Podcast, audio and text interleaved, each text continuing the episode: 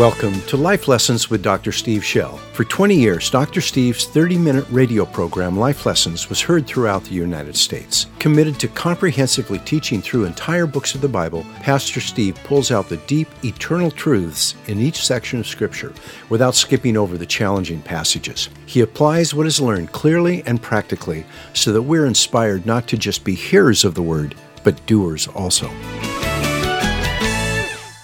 John 3 Father God, would you open the word to us? We love your word. It is life to us. And this chapter 3 is one of the most brightest lights in the entire Bible. And we ask for revelation for us. Open eyes and open ears, soft hearts we would bring to you. I do. Lord, we love it when you go right into the very center of us and challenge us and draw us to become true disciples of Jesus Christ. We ask for that again today. In Jesus' name, amen. All right, we're, I, we're John chapter 3. I mentioned just now that there are, I mean, all of the Bible is God breathed and, you know, and, and anointed. But there are places, chapters that, that are just high points. They're just amazing depth of revelation. Uh, Romans 8 is, is one of those for me. Um, Isaiah 53. Uh, I mean, you can go on and on. Genesis 1, da da da. That they're so important. But nothing is any more powerful than John chapter 3. This is that evening in which Jesus, in my opinion, I think he's out on the, on the hillside there in the, in the uh, um, Mount of Olives, camping. Nicodemus, uh, one of the, Jesus will call him the teacher of Israel. So he's a very popular, very high placed uh, Pharisee. Uh, he's in the Sanhedrin. He, maybe he comes out with all those robes on and all of that kind of thing, but he comes out at night. Uh, so as to not be seen. This is very controversial, very troubling what he's doing. He's sneaking out to meet with Jesus. But something he has seen and heard as he's watched Jesus has said to him, This man's from God. And that draws him. So he's literally risking his reputation to come out at night and to sit probably around the campfire with the disciples and have this conversation with Jesus. Jesus began, talks to him, and we've, we've, we've been looking at it. He sits there and he has this conversation, and he says to Nicodemus, He says, Nicodemus, for you to even see the kingdom of God, and we talked about what the kingdom of God was, if you recall. Yeah, three do. Uh, okay, such. That's why I write it out. Uh, you can go home and look. And, and it's the kingdom of God. And then he's also talked about being born from above. He says, You must be born from above.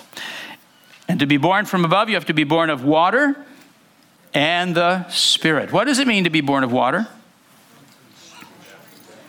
Jesus, I believe, is reflecting on his own water baptism, in which he was. What did he do when he, he was when he when he went underwater? He was not washing away sin, was he? What was he doing?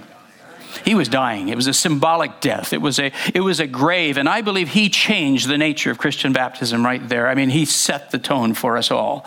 We follow him. We, don't, we aren't just washing away our sins, we are dying with Christ. It's exactly what Paul says, by the way, isn't it? Um, in Romans 6 and elsewhere. All right, so we are dying with Christ. Have you fully surrendered to him? Have you died with him, as it were? In other words, Jesus, I will follow you to whatever cross you have for me. Meaning a life of selflessness, a life of surrender, a life of service, a life of living for you. Uh, the person who's born from above, not just religious, but transformed, first of all, surrenders fully. That's not the American gospel, but that is, I think, what Jesus is teaching. And I think I see when people do that, and then it's when it's matched with that second step, born of the Spirit. What is that? When you're born of the Spirit. Baptized in the Holy Spirit. What happened when Jesus came up out of that water with John? He came up out of the Jordan River, the heavens were opened, so you're born from above. Heavens were opened, and then the Spirit of God came down upon him like a dove, and he was baptized in the Holy Spirit. Jesus then had that empowering of the Holy Spirit himself. And so when you match the full surrender to the cross, and you match that with the indwelling power of the Holy Spirit, now you have the new birth. And he says, when that happens, you begin to be a man or woman who is directed by the Spirit like the wind moves the, the branches and the leaves of a tree. You begin to have an unseen, powerful force moving upon you. You are no longer living by rules. Not, I mean, doesn't mean we don't have moral standards. We're not being lawless, but you are now being led by the Spirit on a regular basis. Was Jesus led by the Spirit on a regular basis? He models exactly what he's talking about. He said, I only do what I see the Father do. I only speak what I hear the Father speak. So Jesus himself is showing us what he means by being moved by the wind of the Spirit. He is following the lead of his Father constantly. So that's our life. That is normal Christianity. That's not super spiritual people. That's what normal Christians are supposed to be doing. Do you follow that? This is our life. This is the way we live, led of the Spirit, for we're born from above. All right, now you are at chapter 3. I'm going to pick up at verse 11 and just read you down. I'm actually going to 19, 20, and 21, but I, I just want to rehearse this. It's so good. Now drill it in. Uh, truly, to me too.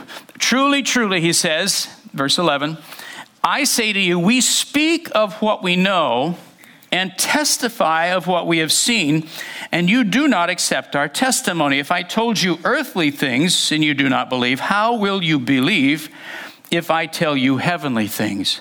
When he says we speak, we testify of heavenly things, what is Jesus saying about himself to Nicodemus? I'm from heaven. Yeah, l- let your eye go down. In case you think I'm reading that in, let your eye go down to verse 31. 31 and 32. John is speaking here, but he's uh, uh, um, actually, John the Baptist is, and he's saying, He who comes from above is above all. He who is of the earth is from the earth. He speaks from, of the earth. He who comes from where? Is above all. What he has seen, this Jesus, and heard, of that he testifies, and no one receives his testimony. John the Baptist says that about him. So, where does he come from? Yeah, we, you are seeing that Jesus is the Son of God, and in the Spirit he has come and become a man in the incarnation in Mary's womb. He is a man. He's a man to this day, um, a resurrected man. But he is his spirit is the eternal Son of God. He's not just someone else. So he says, Nicodemus, what I'm telling you isn't my opinion. What I'm telling you isn't one more rabbi having a good guess at what the uh, Torah means. I am telling you what I have seen and heard in heaven. I bring to you word right from there. Verse 13 No one dis- ascended into heaven but he who descended from heaven, the Son of Man. As Moses lifted up the serpent in the wilderness, even so must the Son of Man be lifted up, so that whoever believes will, will in him have eternal life. I had to talk myself all the way down from home to the church to say, I will not preach on that uh, today. Just have good sense and leave them alone. Uh, but I will tell you, what a powerful image. And I have it in your study notes, in your daily Bible study. I wish you would read that section. That, that serpent, that brazen serpent, where Paul, uh, pardon me, Moses lifts the serpent up and holds it up in the camp. A dead snake. What on earth is that about? Lifts a dead snake up, and then all the camp who is bitten by this poisonous venom, who looks at that snake in faith, is healed. What a symbol. Jesus says, That's me. That's me. Why would he do that? I tell you in your study notes. Don't read it now, read it later. Uh, but, but, it's in there, it's good. And he lifts, he's lifted up. And uh, picture this, picture what's being said by this campfire to Nicodemus. And then realize that there will come a moment when Nicodemus, with his eyes, watches Jesus lifted up on a cross. Can you imagine what went through his head. Oh my goodness. It's exactly what he said would happen. That's why he went and took his body down. That's why he came out of the closet, as it were. He just said, I, I'm a follower, and lost everything. He saw Jesus actually do. He, he says, when that happens, whoever believes will have eternal life. And Nicodemus said, I believe, and came and took his body down. Hallelujah. All right, for, for God so loved the world that he gave his only begotten Son, that whoever believes in him shall not perish, but have eternal life. For God did not send the Son into the world to judge the world, but the, that the world might be saved through him. He who believes in him is not judged. He who does not believe has been judged already because he has not believed in the name of the only begotten Son of God, meaning those who rejected Jesus when they encountered him. And here are the verses we're going to look at today. This is the judgment that the light has come into the world, and men loved the darkness rather than the light, for their deeds were evil. For everyone who does evil hates the light and does not come to the light for fear his deeds will be exposed, actually brought out and evaluated and, and, and, uh, and judged. But he who practices the truth comes to the light so that his deeds may be manifested, the light may shine on them as having been worked, wrought in God. Come, Holy Spirit. When God sent his Son into the world, it was like placing a bright lamp in a dark room. Things that had been hidden were suddenly revealed. Wherever he went, his presence and his message exposed the deepest attitudes in each person's heart. Whether or not they fully understood who Jesus was, their human spirit intuitively recognized him and reacted immediately. Do you know what I mean by this intuitive recognition? You can you don't have to know with your head what you're, what, who, who it is you're with, but you can sense who they are. And so wherever Jesus went, people could simply sense his presence. He just, the Spirit of the Lord is on him. You know when you're around someone anointed. You know someone is just, you can just feel it. No one has to tell you anything. Some hated him, and some loved him.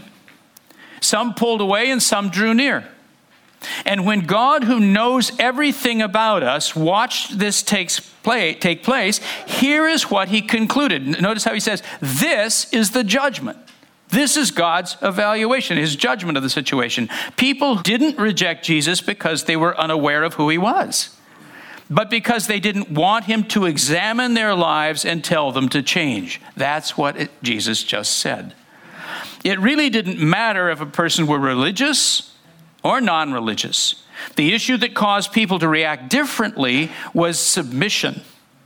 Would they or would they not allow God to control their lives?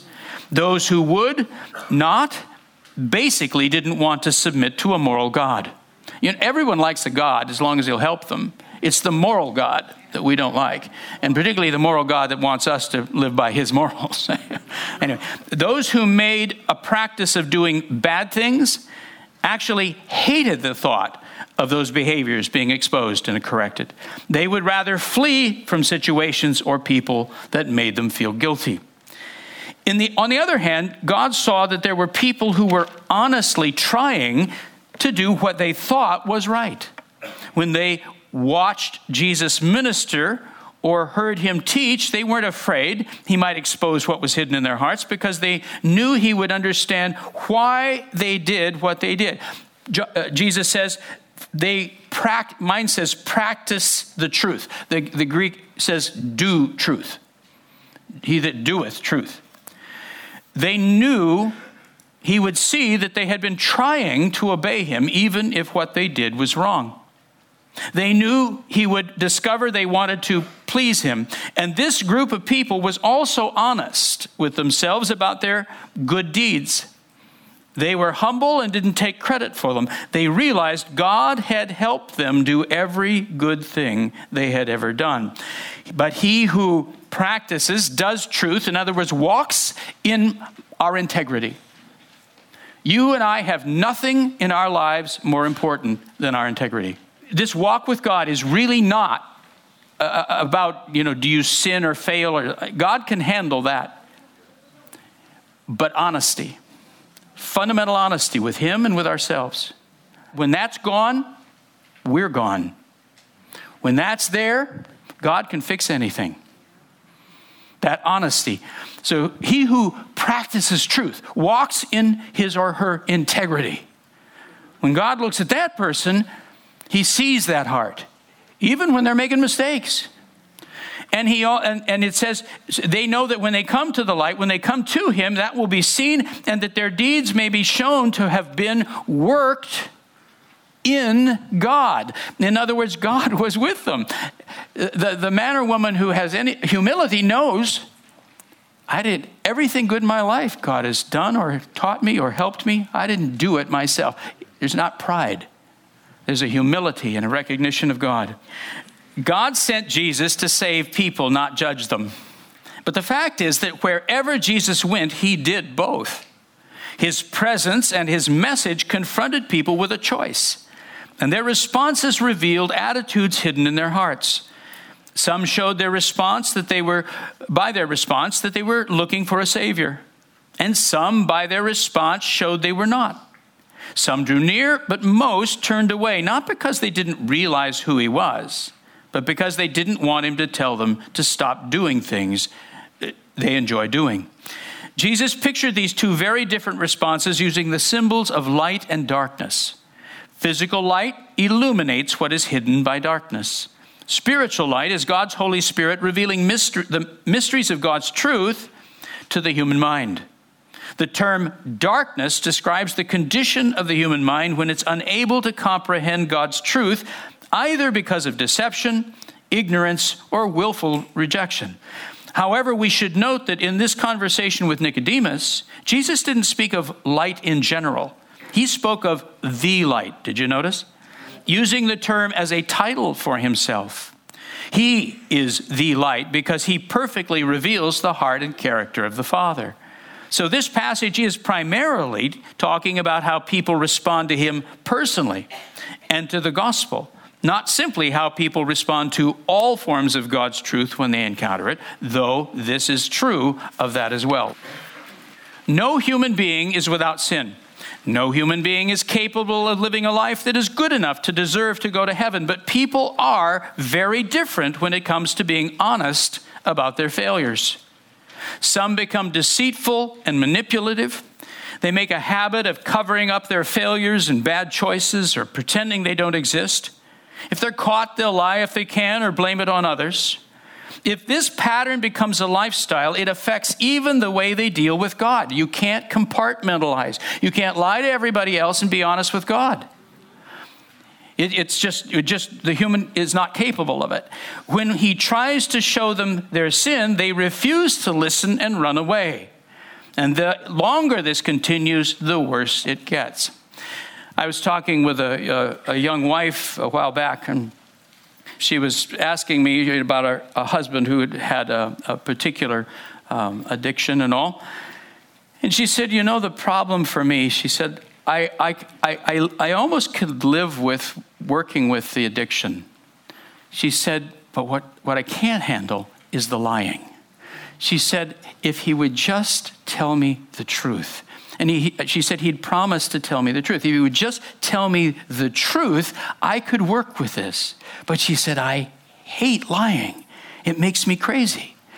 Doesn't it make us crazy? That's the, that, you know, the, the problem is lie, lying has a real power to it. Your, your spirit knows one thing, and yet your head's being told another, and you'll find there's a tension inside. It is, it, it is really, it really drives you nuts. I mean, it's not just sort of information, it's, it's disturbing. It's disturbing. Haven't you found that the first step in healing is when a person finally gets honest? We call it hitting bottom. In other words, all the lies, all the excuses, all the blaming, all it was, you know, it was, I'm a victim. Look, and it's hard in our culture. We are living in a victim society, aren't we? Everybody's a victim. Well, we are if you know, not only are you getting healed from what your parents did, but frankly, so are your children. Everybody, because we're humans. We are, we are sinful as well as we've got our issues, and so we do the best we can, and some of it's good and some of it's bad. We damage people, and then they damage people, and they damage people. So none of us, none of us have lived in some perfect environment. None of us have had perfect parents, perfect homes, perfect lives, perfect. Have we? And so if we're looking to blame somebody, we'll always find it. And it's not, and I, I gotta be careful. I know there's some horrendous things done. I, boy, do I know. I totally know, and I am not being soft to this. But it's the moment at which I stop blaming. And I, and, and, I, and I simply begin to be honest with God and with myself. Because frankly, my own responses, even when I've been genuinely offended, my own responses are often quite fleshy. That's what I have to deal with. I have to deal with pride. I, you should hear me scold people in the mirror. and then every so the Lord will just start going, "This is this is beautiful. Thank you, Steve." And I'm just listening to myself. Self-righteous is all get out. Uh, you know, sitting there and just in, and then the Lord says, and, and, the other day He did this in particular. He, he just sort of said, "Let's look at your heart, Steve." And he opened it up, and he, you're proud, you're self righteous, you're judging everybody left and right. Why don't you stop that? Now, was I right on the issue? Totally.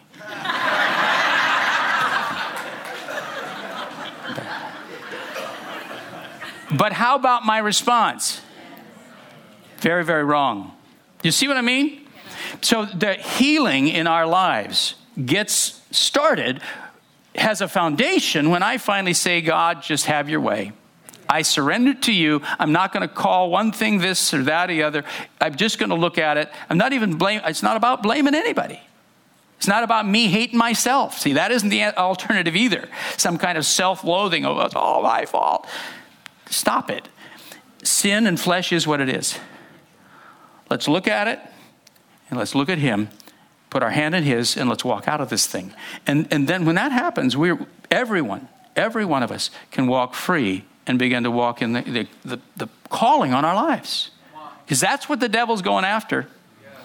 He's trying to nu- neutrify, neutralize you. Pardon me neutralize it's probably some food product. He's trying to he, he's he's trying to neutralize you uh, and keep you full of guilt, full of anger, full of shame, full of victimization. Uh, and, and, when you talk with people, some people come up, their leading comment is, I, I was abused when I was six.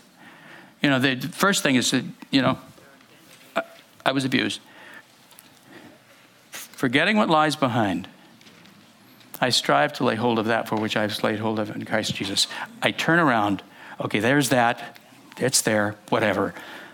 Jesus, whom I call to be. Because by faith and full of the Spirit, I can do everything you've called me to do. Do I still have to deal with some of the wounds? Sure. I do too. So do you. But I do that honestly and in the Holy Spirit.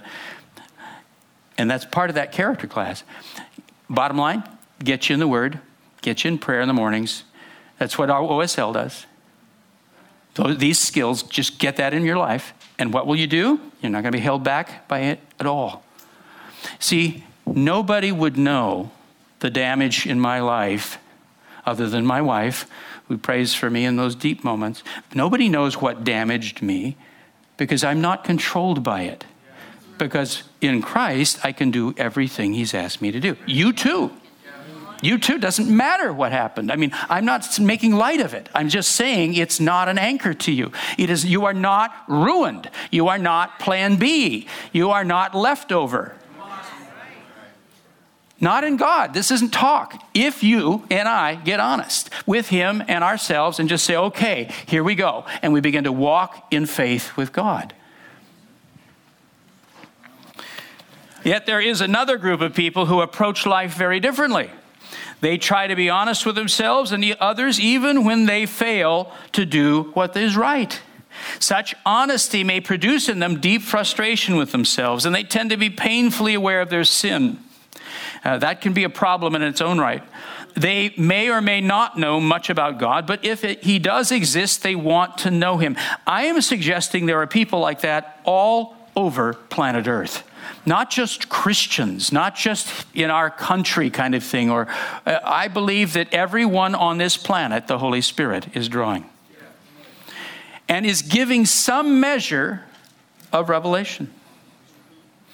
And this process that Jesus just described is taking place, whether it be in, in, in a remote region somewhere on the earth where they've never heard the gospel. When they wake up in the morning and they walk eh, through their lives, God is reaching to them too, giving them light, some light. And then the question will be because this decision will be made for them how do I respond to the light I have? Do I tend to push it away because I like the way it is? Or do I walk in that light? One of the things when you uh, read some of these wonderful missionary books that a lot of our classes have, we'd be reading them, by the way, in those courses, but there's, there's like 40 some of them. And I'm reading my way through the whole 40 to my mother. And uh, I'm in Paul Brand right now, um, a, a, doctor who went uh, to India and did all the leprosy surgery and work, and it's fascinating.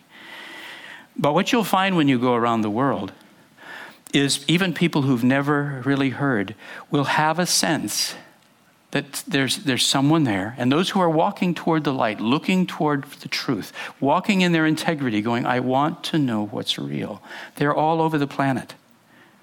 We had someone not too long ago lead a, a, a young woman to the Lord.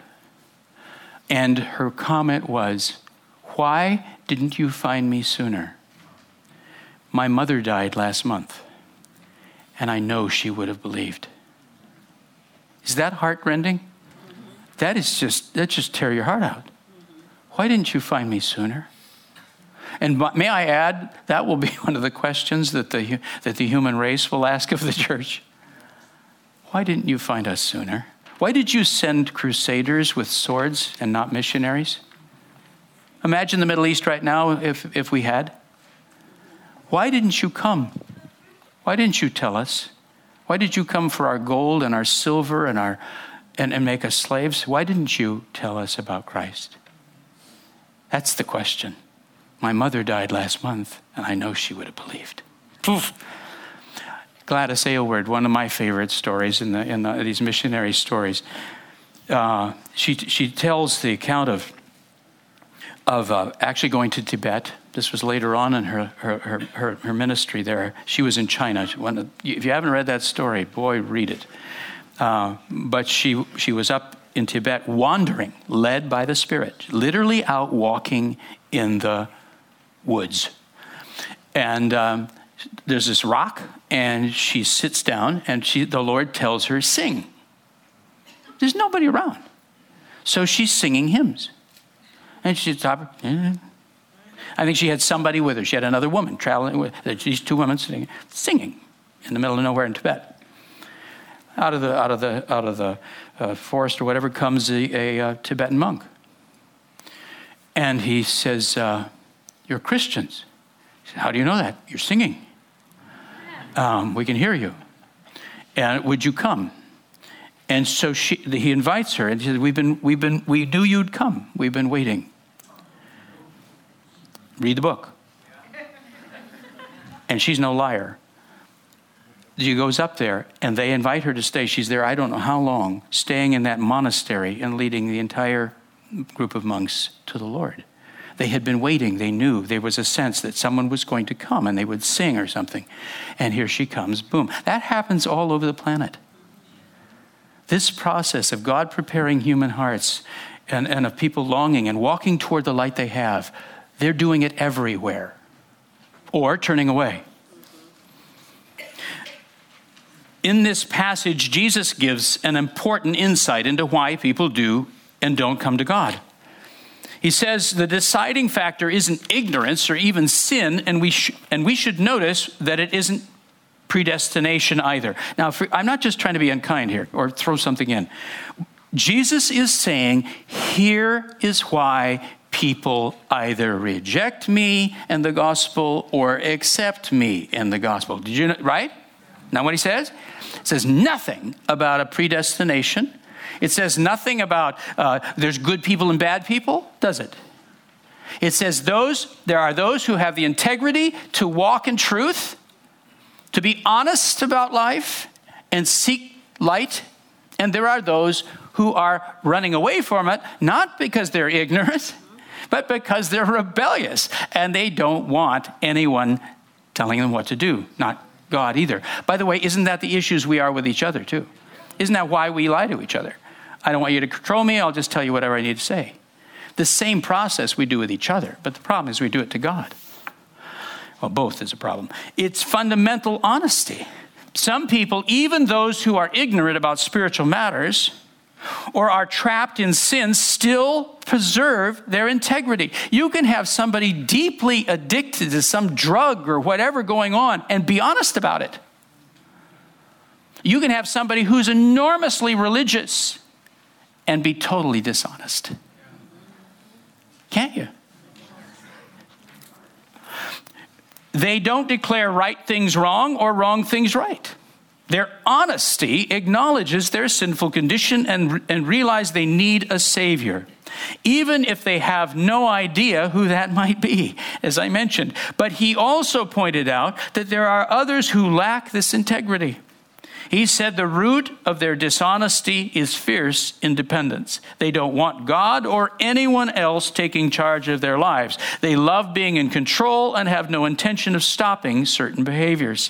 When God's light breaks into that their darknet world, they flee, they want to escape. This insight tells us that if you were to open the human heart and look inside, you would find one of two attitudes toward truth. There are those who hide from it and those who come toward it. Jesus explained this to Nicodemus in part to reveal to him why he had made the effort to come out to meet Jesus at night. He was showing Nicodemus his own heart. He told him he was a light lover. Did you notice this? Here is Nicodemus coming out in the middle of the night, and Jesus says, You just came toward the light. You just came toward the light. And when he saw the light, saw light, the light, he came toward him. He didn't flee away. Jesus was also helping this religious leader understand why others on the Sanhedrin had also be, already begun to think of ways to extinguish that light. Uh, the problem wasn't ignorance, and those men weren't innocent. The problem was they preferred darkness to light and were even willing to kill God's Son to protect their lifestyle he gives a parable explaining exactly that. We often assume that people don't come to God because of ignorance. We think if they just had more information, they would come to him. Yet when God looks inside the human heart, whether that person is ignorant of religious truth or knows much truth, he sees something even deeper than that person's religious knowledge. He sees a foundation of either honesty or dishonesty. He sees the choice that person has made about how he or she will respond to truth especially if that truth demanded personal change. It would be easy to hear what Jesus taught Nicodemus and assume that everyone falls into one of two categories. They are either light seekers or light haters, and that they stay that way all their lives. But I think people are much more complicated than that. I think most of us shift back and forth between these two attitudes depending on our age and circumstances. There can be seasons when we are soft and open to God, when we are hungry to learn, and then there are seasons when we grow cynical and angry or prefer to pursue pleasure. When the last thing we want interfering in our lives is a moral God telling us what to do. In fact, our willingness to face truth can be even more specific than that. There can be certain areas within our lives where we're honest and certain areas where we are not.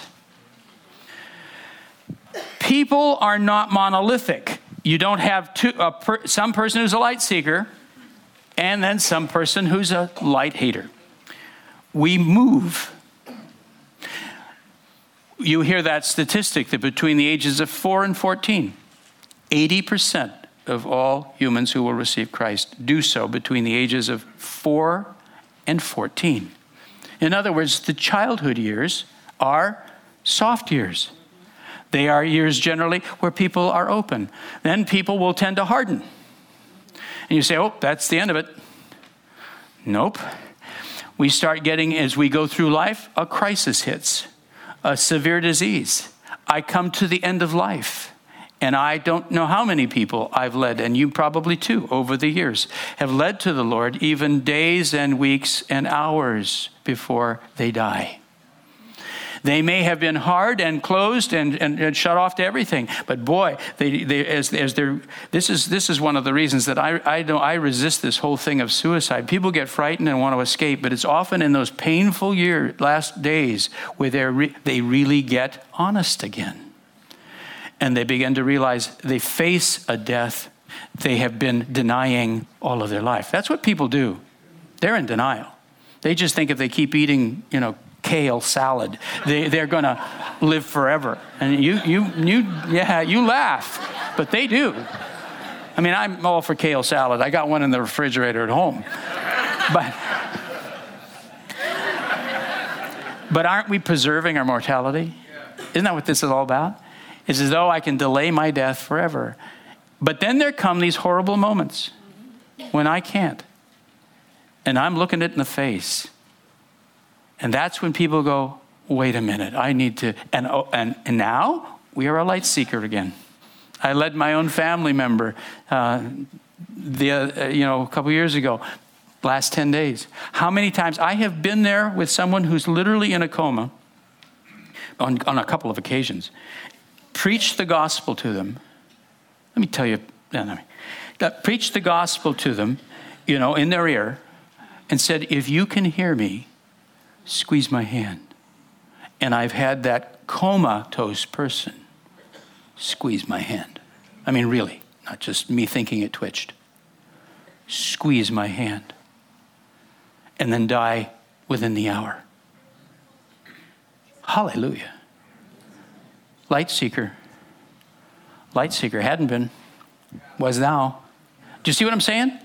This is why when your family members and your friends and all, and you can say, uh, boy, this one's stubborn, this is a light hater.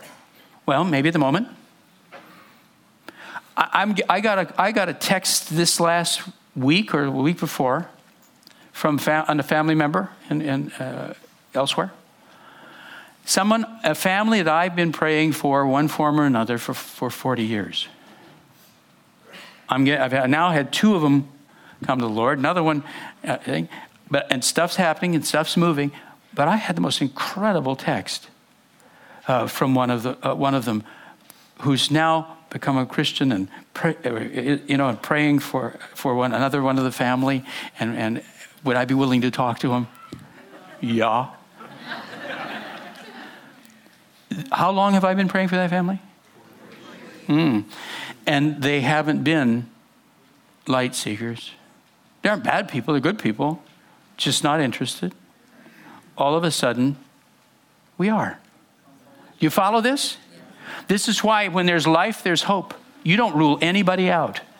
God is a, the hound of heaven, and he, know, he will pursue people to the last breath in their body.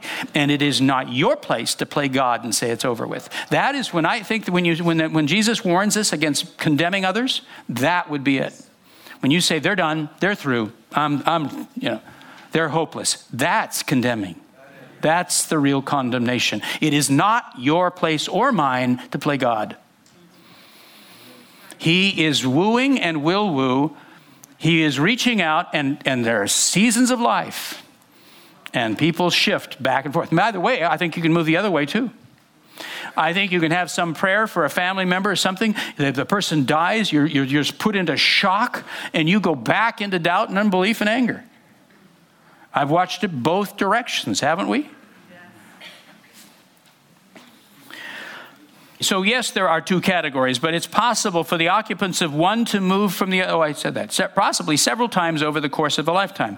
What Jesus is explaining is the reason why the occupants of each category not types of people, occupants of each category, react to him the way they do. He's showing us that the cause behind the different responses goes deeper than ignorance. It's about the way that person responds to truth they don't like. This process takes place when any amount of light shines into darkness. But when God's Son became a man, the brilliance of, of the revelation of God through him made the process far more obvious and people's reaction much more extreme. Everywhere he went, hearts were exposed.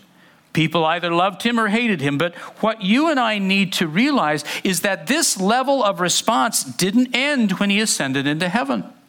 It still continues wherever he is present within his disciples. That's because he really is still alive and dwells within every true believer. You might say we carry him with us wherever we go. You follow this? And where, whether or not we actually preach the gospel, that same intuitive recognition takes place. People draw near or pull away. Have you noticed? There's some people that just begin to open their lives and want you to, and want to talk to you. You, you don't even know why. You don't have to go running around with a, a shirt that says get right or get left or something on it. You know, you, you, you can just be you. Just be a nice person. And people get suspicious. just as much about what you don't do and etc. I, mean, I don't know what it is, but they'll figure you out. They'll spot you eh, because you carry within you the aroma of Christ even in your bad day. In fact, I think sometimes in our suffering, the aroma is the sweetest. Wherever we go, and whether or not we actually preach the gospel, the same intuitive recognition takes place, just like it did when he was physically present. Now, read these with me. Let's do Romans 8, 9, and 10 there. But if anyone does not have the Spirit of Christ, he does not belong to him if Christ is in you. You, you notice you expect the, it has this Holy Spirit. He doesn't say Holy Spirit, does he? He says, what, what does he say? Spirit of Christ. Well, was that just a slip, or is he just a, is that a euphemism for the Holy Spirit? What's he talking about? Look at look at 2 Corinthians chapter two. Uh, let me read this one. I'll, but thanks be to God who always leads us in triumph in Christ and manifests through us the sweet aroma of the knowledge of Him in every place. For we are a fragrance of Christ to God among those who are being saved and among those who are perishing. To one, an aroma from death to death, and to the other, an aroma from life to life. They'll, anyway, Galatians 2:20, read that with me. I have been crucified with Christ, and it is no longer I who live, but Christ lives in me. And Colossians 1:27. Christ in you, the hope of glory. These statements tell us that Jesus himself dwells within us. As the divine Son of God, he too, just as the Father and the Holy Spirit, is present everywhere, not just seated at the Father's right hand in heaven. I don't know how that's possible, I just know it is. He meant every word when he said, I will not leave you as orphans. I will come to you. And lo, I am with you always, even to the end of the age. So we carry him in us. We are light bearers, and people still react the same way. There are moments when the Holy Spirit turns on the light and shows us truth about ourselves or God. And in those moments, we have no choice but to respond. And our hearts will dictate which way we go. Either we move toward the light or flee back, back into the darkness and try to escape. If we're honest with ourselves and willing to surrender to Jesus as our Lord, we'll come to the light and He'll free us, clean us, heal us, and empower us until we begin to look like Him. Until His light within us shines so brightly, people see Him, not us. You know, that's where this is going you and I are being made more and more like Jesus, so that he will be the firstborn among many brethren. We will look like him physically, but morally, our hearts, our attitudes, we become more and more Christ like. As Paul said, For you were formerly darkness, but now you are light in the Lord. walk as, say, children of light. As children of light. Father God, would you do this work in us? We come, Lord, to you and we hear the message. We hear you calling us to absolute, fearless honesty with ourselves and with you. For because of the abundant grace of Jesus Christ, we have no need to be afraid. We can look situations in the eye for what they are, put our hand in yours, and begin healing. We praise you for who you are. You are such a good father, such a kind father. But you have a clear goal. You have predestined that we become conformed to the image of your beloved Son. And we're thrilled. We want that. We want that. So, Lord, have your way this day. We commit ourselves afresh. Holy Spirit, you have every opportunity. We open our hearts to you, nothing is hidden. We ask you to correct us, clean us, grieve us when you need to. But we would be walking in the light, toward the light, not away. And then, Lord, we think of men and women, people we love, uh, who are maybe walking away from the light. There, there are people who, when they see a God who's going to correct them, run away. But Lord, we, we, we have talked today, and we, you are challenging us to realize that can change. That can change at any point along their journey, and to be praying and to be believing and trusting you and not grow discouraged or, or afraid. So, Lord, we do. We simply say, You're God, we're not. And we're going to believe for the best. We're going to trust and hope and know that you long for that person's soul more than we do. So thank you, Lord, for turning light haters and having them grow weary and frustrated with, with their rebellion and to long for a father, a good father, a heavenly father, and a blessed Savior. I thank you, Lord, for opening hearts in Jesus' powerful name. Hallelujah. If you agree with me in that prayer, would you say amen? Amen. Thanks for listening.